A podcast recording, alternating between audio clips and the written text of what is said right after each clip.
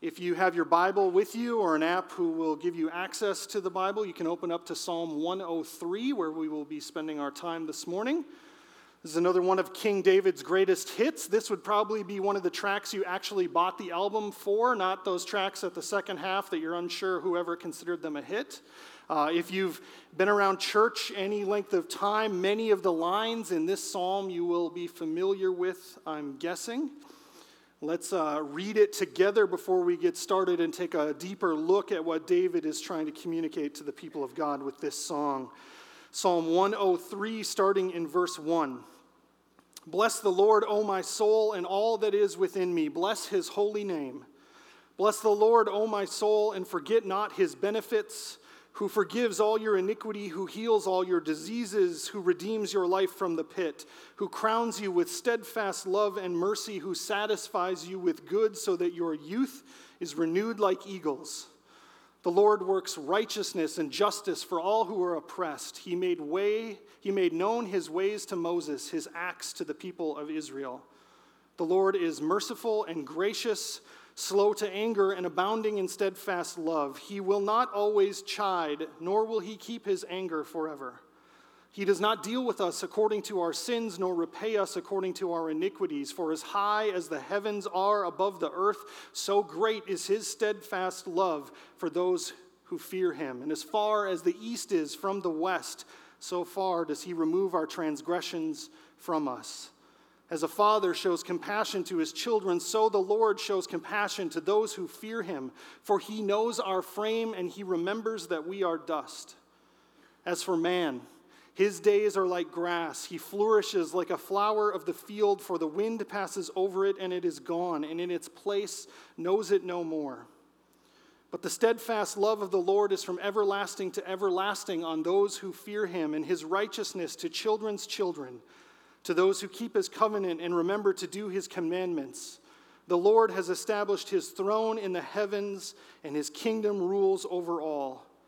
Bless the Lord, O you his angels, you mighty ones who do his word, obeying the voice of his word. Bless the Lord, all his hosts, his ministers who do his will. Bless the Lord, all his works, in all places of his dominion. Bless the Lord, O my soul. Um, that's all the time that they gave me this morning. Um, no, it's a long one.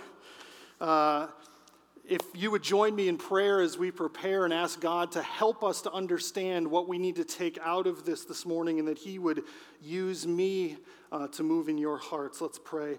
Heavenly Father, we thank you so much for your goodness to us. God, we thank you for David and his faithfulness to write these songs thousands of years ago that would encourage the church throughout history. God, we thank you for this opportunity to gather together this morning as your people to dive deep into your word and see what you have for us. God, we pray through the work of the Holy Spirit, our lives would be changed, that we would not just hear these words, but that we would take them to heart and become more like Jesus, our Savior, who we love. We pray this in His name. Amen. So, I grew up in rural farm country in North Dakota. My parents were married very young, and they built a house on land that my grandfather gifted them at their wedding. Uh, they built that house. It's the only house that I ever know knew growing, growing up. I spent my entire childhood there until the age of 22. Uh, don't tease me about living at home with mom and dad until 22.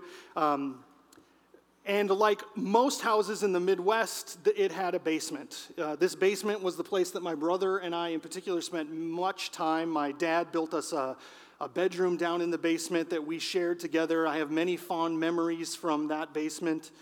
Uh, playing Contra on Nintendo and leaving it paused all day while I went to school so I could come home and pick it back up when I got there. Uh, playing Nerf basketball and pretending I was Michael Jordan, um, which I was very convincing at. And then, you know, I remember playing uh, blind tag in the pitch black of the basement, doing, you know, average, very dangerous 80s kid stuff in that basement. I loved it. Um, but it was, a, it was still a basement, right? It was dark. It was kind of musty and damp because every spring it would flood, you know, just a little bit, no big deal. Uh, and it was also, um, uh, what's the word I'm looking for? Terrifying.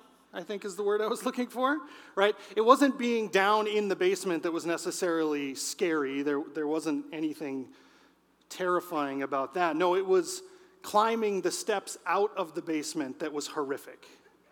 Uh, as a kid, I have very distinct memories that no matter what I did, no matter what I told myself, no matter what I knew, when I headed up those stairs alone, there was a moment halfway up when terror would roar up in my heart, and I was convinced that a monster was coming out of the darkness to eat my legs. And I would totally panic, and I would bound up the stairs as fast as my husky little legs would get me. And then I'd get to, to the top, and I'd breathe a sigh of relief, and I'd chuckle nervously about how ridiculous all of this was.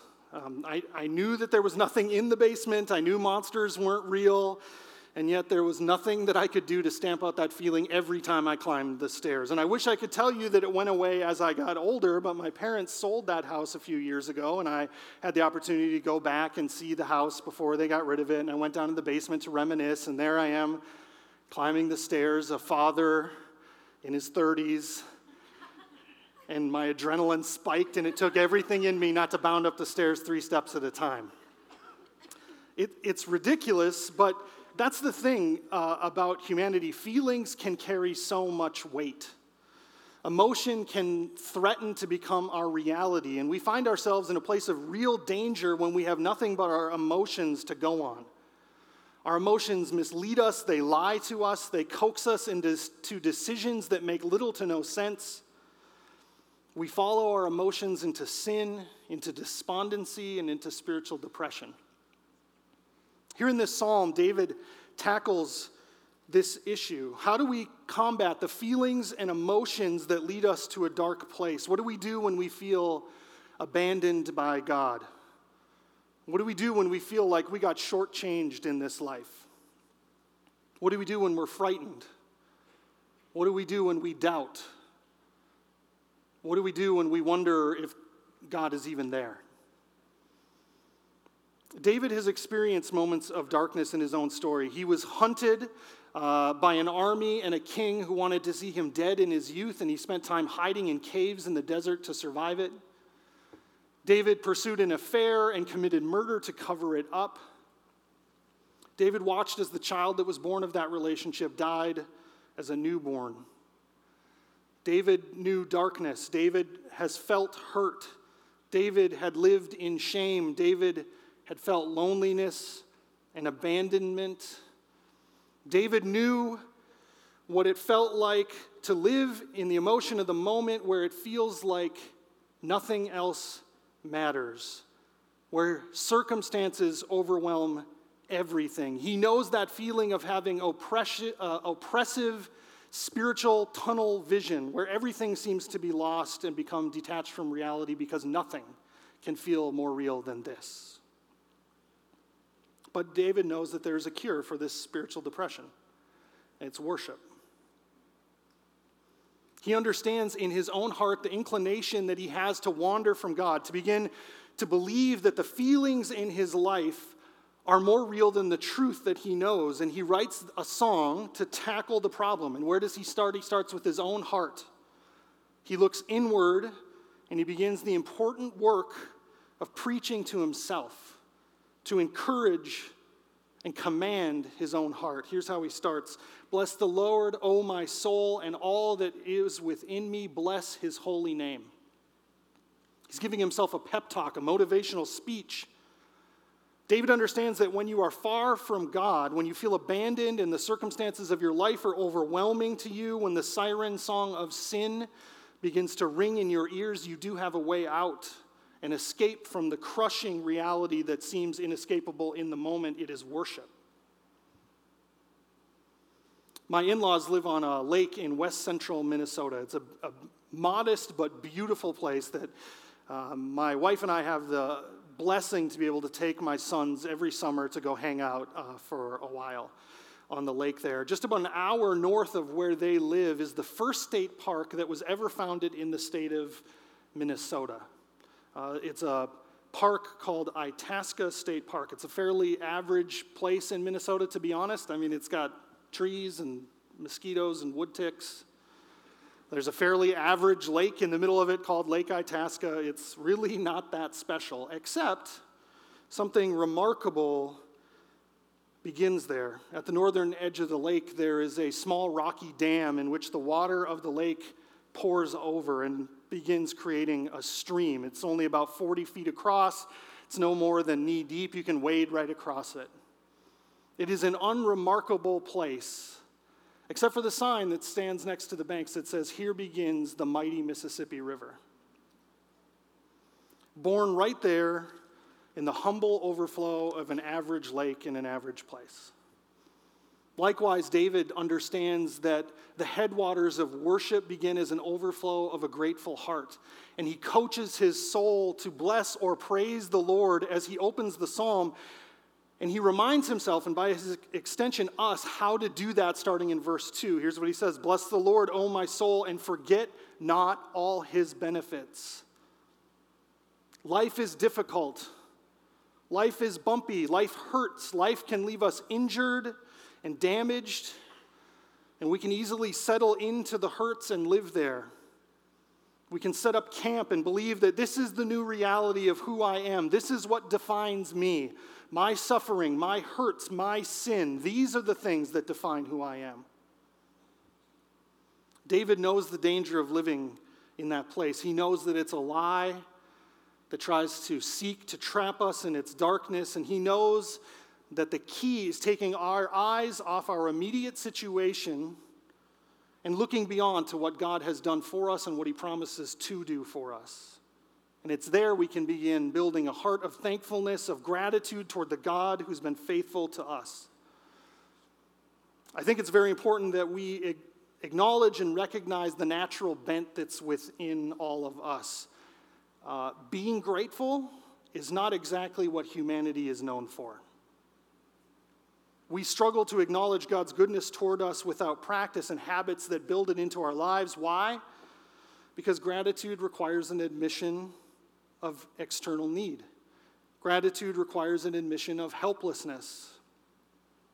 And we, in particular, here in Western society, uh, in our culture, are filled with this idea that being truly in need is weakness, that being helpless is an undesirable quality.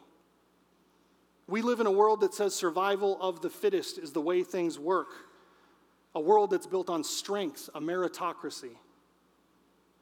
Alternatively, true thankfulness comes from a place of understanding and admission. Gratitude has no illusions about competence or ability.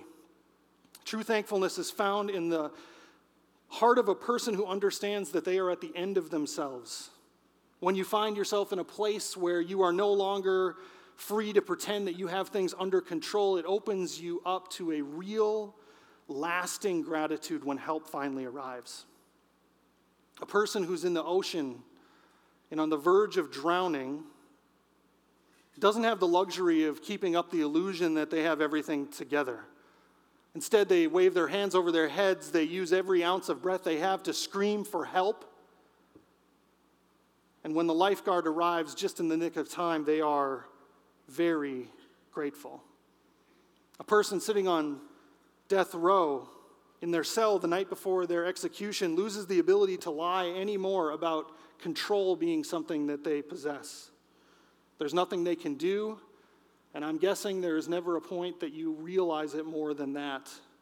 And as a result, when pardon comes, thankfulness pours out. David here begins to rattle off the unrelenting goodness that God has shown him in his own life. And he begins with what God has done with him. Back in verse 2, here's what he says Bless the Lord, O my soul, and forget not his benefits, who forgives all your iniquity, who heals all your diseases, who redeems your life from the pit, who crowns you with steadfast love and mercy, who satisfies you with good, so that your youth is renewed like eagles. David here begins to talk through a lightning list of how God has loved him and cared for him directly in his life. He's making what seem like sweeping general statements about God's goodness, but these are not generic truths about God.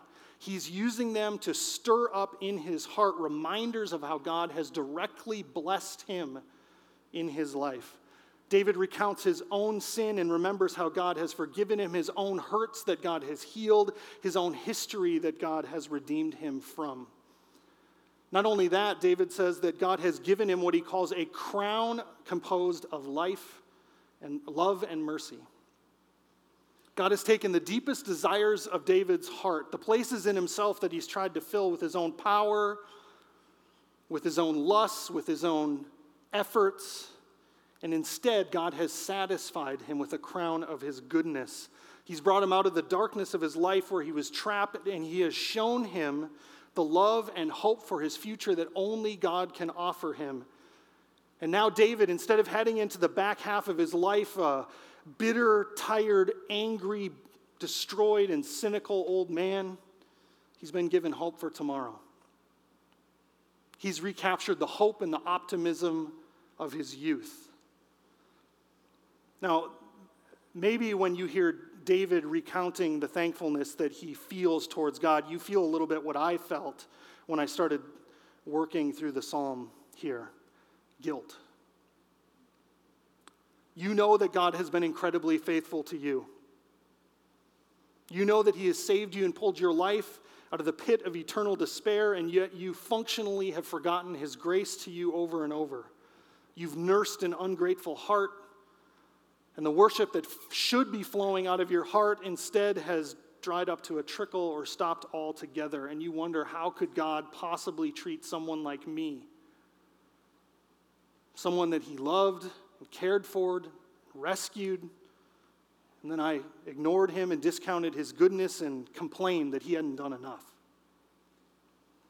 David has encouraging words for you too, if you feel that. He reminds us of how God dealt with Israel in the desert. God had rescued them from slavery where they had toiled for hundreds and hundreds of years with no hope of escape. Then he destroyed their enemies who were chasing them down by covering them with the waters of the Red Sea. He promised to bring them to a land that they could inherit that was rich with milk and honey. And then, there at the base of the mountain in the desert, they began to complain and to grumble and they made themselves a golden calf that they began to worship instead of God. His anger was justified, his wrath was expected.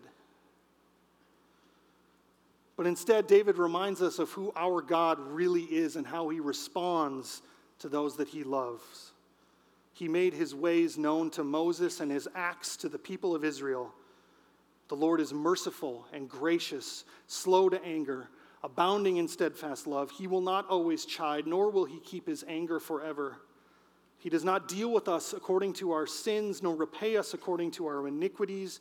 For as high as the heavens are above the earth, so great is his steadfast love for us. Toward those who fear him, as far from the east is from the west, so far does he remove our transgressions from us. What an incredible reminder, God looked at the people he had saved from Egypt, the people that he had called to be his own. He looked at how quickly they had forgotten what he had done for them and how quickly they turned away from him. And David says, Look at how he dealt with them. He was merciful. He was gracious, slow to anger, abounding in love. He does not define you by your sin. He does not treat you as you deserve to be treated. He does not retaliate against you. Instead, his love is overwhelming. And for those who return to him, who run to him, who hide under the shadow of his wings, he removes their sin from them and pulls them close. This is the God who is willing to step down out of heaven and become a man so that he could die in your place. He put it all on the line to pull his people out of bondage so that he could call them his own. His love could be no clearer. He knows you, he knows your weaknesses. He knows your faults. He understands you at the deepest levels that you exist. And for many of us, that's a terrifying idea. Humanity spends an inordinate amount of time attempting to hide who we really are from the world, even from those that are closest to us, because we fear if we were really known, if they really got a look inside of us, the things we struggle with, the things that we do, that we would be rejected and shunned.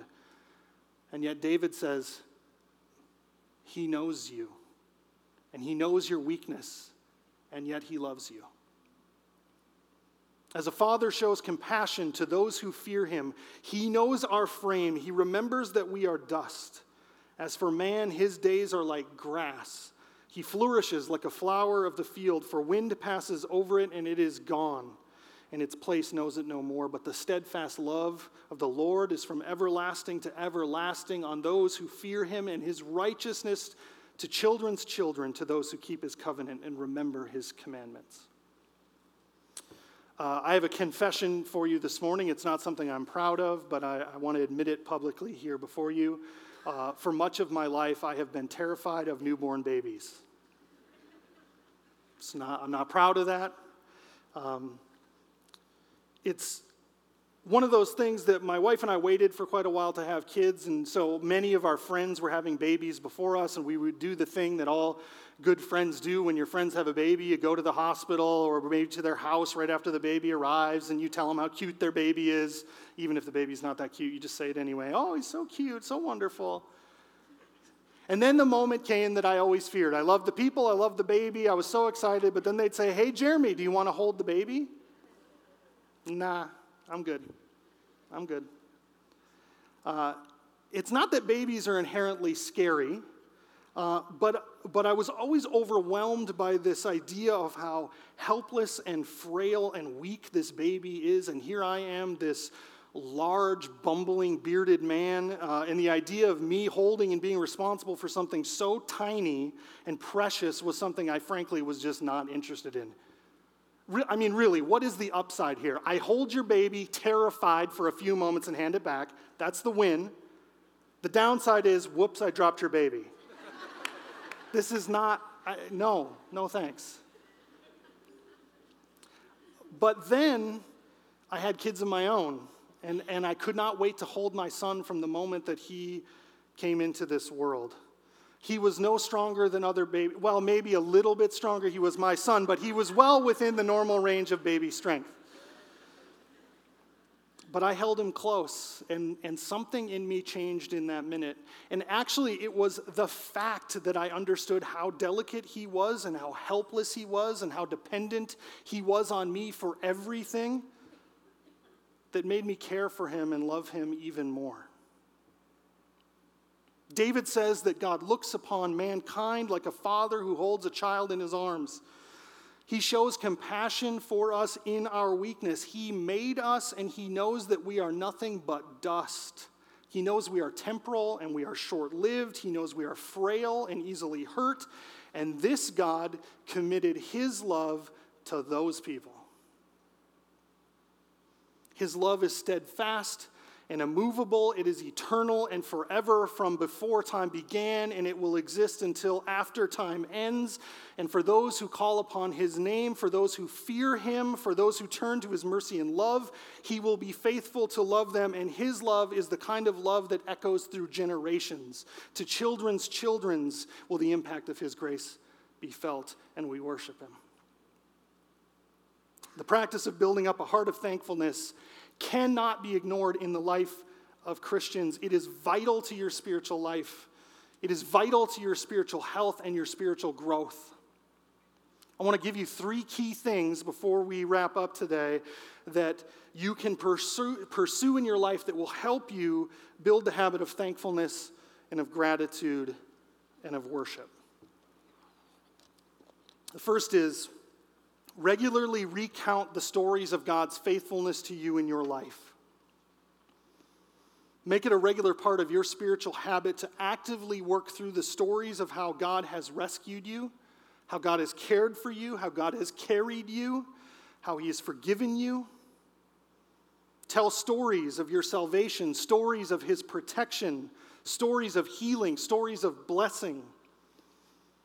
In your prayers, lead with thanksgiving, not petition. In your retelling of your history, bring forward the tales of his faithfulness.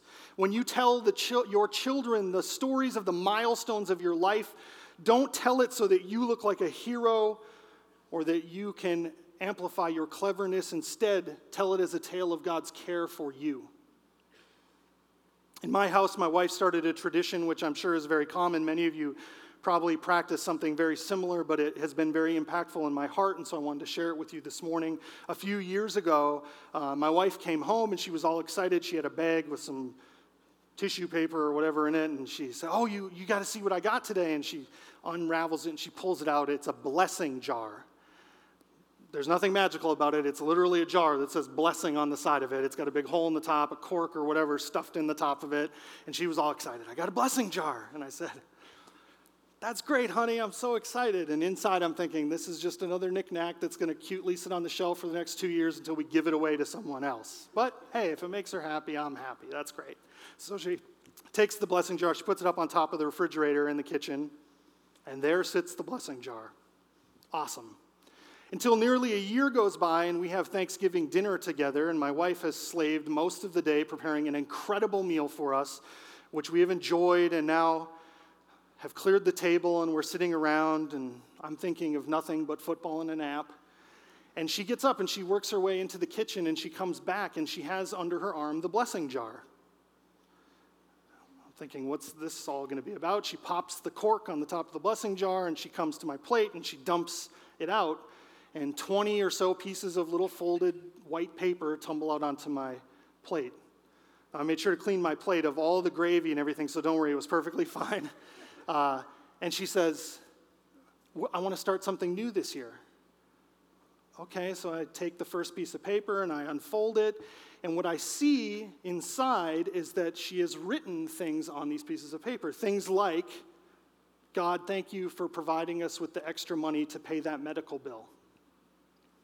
And I set it aside and I open the next one and it says something like, Thank you for giving us a place to go stay as a family for vacation folded it up and I set it aside and I opened the next one and it says something like, Thank you for letting our son Asher get over his sickness quickly.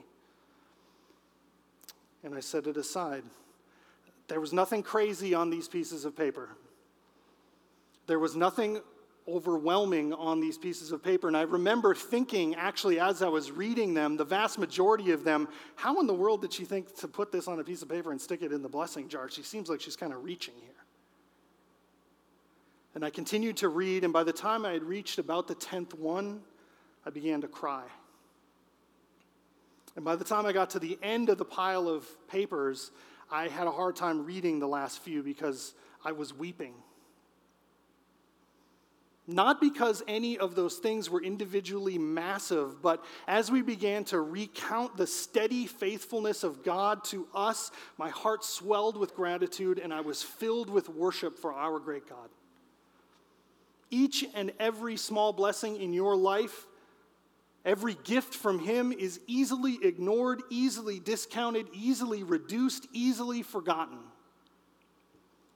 But when we gather them together and recount them together, they have the power to overwhelm a cynical heart and awaken worship in the hearts of God's people. When we listen, we can hear the unmistakable drumbeat of God's faithfulness to us, and we will worship. Secondly, I want to encourage you to listen to the stories of God's faithfulness in the community of God's people. As a community ministries pastor, of course, I could go on and on about the benefits of being deeply embedded into the Christian community. There are many things that would bless you there. Hearing and being encouraged by stories is just one of the reasons uh, that community can be tremendously shaping and encouraging in the heart uh, of God's people that can encourage you to be grateful and for your heart to overflow in worship. You need to be with God's people. And, and I mean that by these people in the room. You need to be involved with the people of this church. Live in their stories. Carry their cares with them. Cry with them when they are hurting. Tell them the stories of God's faithfulness to you in their doubt. Tell them the stories of God's faithfulness to you and encourage them in their struggles when they don't believe that He's there. And then be prepared to rejoice alongside them and help them celebrate when God comes through like He always does. Don't rob God's church of that gift. My wife Rachel and I have been through uh, a lot in our lives. Um, we have two sons with serious chronic illnesses. We lost another son as an infant. Uh, we've suffered through much, and through that suffering, we have seen God's commitment to love and shape us as we look back through the things we've walked through in our lives. Because, because of the experiences we've had, we've been given a gift that we never wanted, but we cherish now. It's the ability to help people who are struggling like we have struggled we very often have the opportunity to talk with people whose kids are suffering with illnesses. We have the opportunity to talk with parents who have lost a child. My wife, in particular, gets that opportunity regularly as, as moms seek her out, looking for encouragement and direction as they struggle in these areas. There, there was a woman that she was going to be meeting with in this last year uh, who had a, a child with a, a chronic illness that was not going to go away. They were going to suffer with this for the rest of their lives, and she was really struggling. And my wife, because she is thoughtful and caring, she wanted to spend time preparing for the coffee that they were going to have together. She wanted the opportunity to be as helpful as possible. And so we began to talk about what are the things that I can say to her? I don't know really what to say. And I said, You need to tell her what is true that God is faithful, that you can depend on Him, that even in the darkness, He is there and He is using your suffering to shape you and make you more into the likeness of Jesus. That you will not believe in a few years when you look back how faithful He has been. And then she sat quietly for a moment and she said, I know all of that is true, but I don't want to sound like a cliche. She was concerned that those things sound like Christian platitudes, like a Jesus bumper, bumper sticker. And, and I get that. I get that. So many of the encouraging truths about God sound like hollow, trite sound bites. God is love. God cares for the brokenhearted. God forgives people. God uses suffering to grow you and shape you. But in the context of real Christian life, God shaped platitudes transform into powerful words of hope when they are backed by stories of how God has demonstrated these truths to you. The truth that God can really heal your broken heart has extraordinary power when it's delivered by someone who has seen and experienced Him as a healer of your broken heart. The truth that God will use your suffering to bring you close to Him and to grow you has extraordinary power when it's delivered by someone who has waded through the darkest moments of life and come out the other side with renewed faith and confidence that our God is faithful.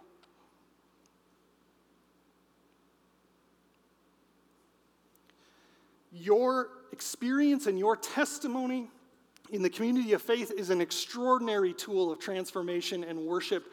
Don't rob the people of God of that. Be involved with His people. Lastly, immerse yourself into the story of redemption. Christian, this Bible is filled with nearly unlimited examples of the promise keeping, gently loving, plan executing, eternally powerful, ever faithful God that we serve. And the story of God's work in creation throughout time is loaded with hope giving stories of his faithfulness. Dive deep into the testimony of history and humanity and watch closely as God repeatedly shows himself to be more faithful, more powerful, more loving than we could have ever dreamed. Wade into the Gospels and see Jesus on display. Watch God become man and walk among us. Watch him go to the powerless and the oppressed and love them. Watch him love the brokenhearted and heal broken bodies. Watch him go to the cross to save a rebellious and murderous people like us. Watch him raise to life and ascend to the right hand of the Father. The Lord has established his throne in the heavens, and his kingdom rules over all. Church, fill the waterways of your heart with gratitude and thanksgiving. Watch as your soul begins to pour over into worship. Gather together with the community of God's people, bringing their hearts overflowing with worship together with yours. Immerse yourself in the story of God found in the Bible, and like the mighty Mississippi River, soon your heart will become part of a mighty torrent of worship pouring out of the people of God, and you will cry out like David, calling to all of God's people to join you in worship. Bless the Lord, O you his angels, you mighty ones who do his word, obeying the voice of his word. Bless the Lord, all you hosts, his ministries who do his will. Bless the Lord, all his works in all places of his dominion. Bless the Lord, O my soul. He is worthy of our praise. Let's pray. Heavenly Father, God, we thank you so much for your kindness to us. God, we thank you for your faithfulness to your people. We have no illusions that we are deserving. We have no ability to pretend that you have owed us anything. God, thank you for David's faithfulness to give us the encouraging direction to follow and how to bring our hearts to you in worship. God, we pray that we would be changed by these words and that we would love Jesus more and more. We pray this in his name. Amen. Thanks for being here. Have a great week, everyone.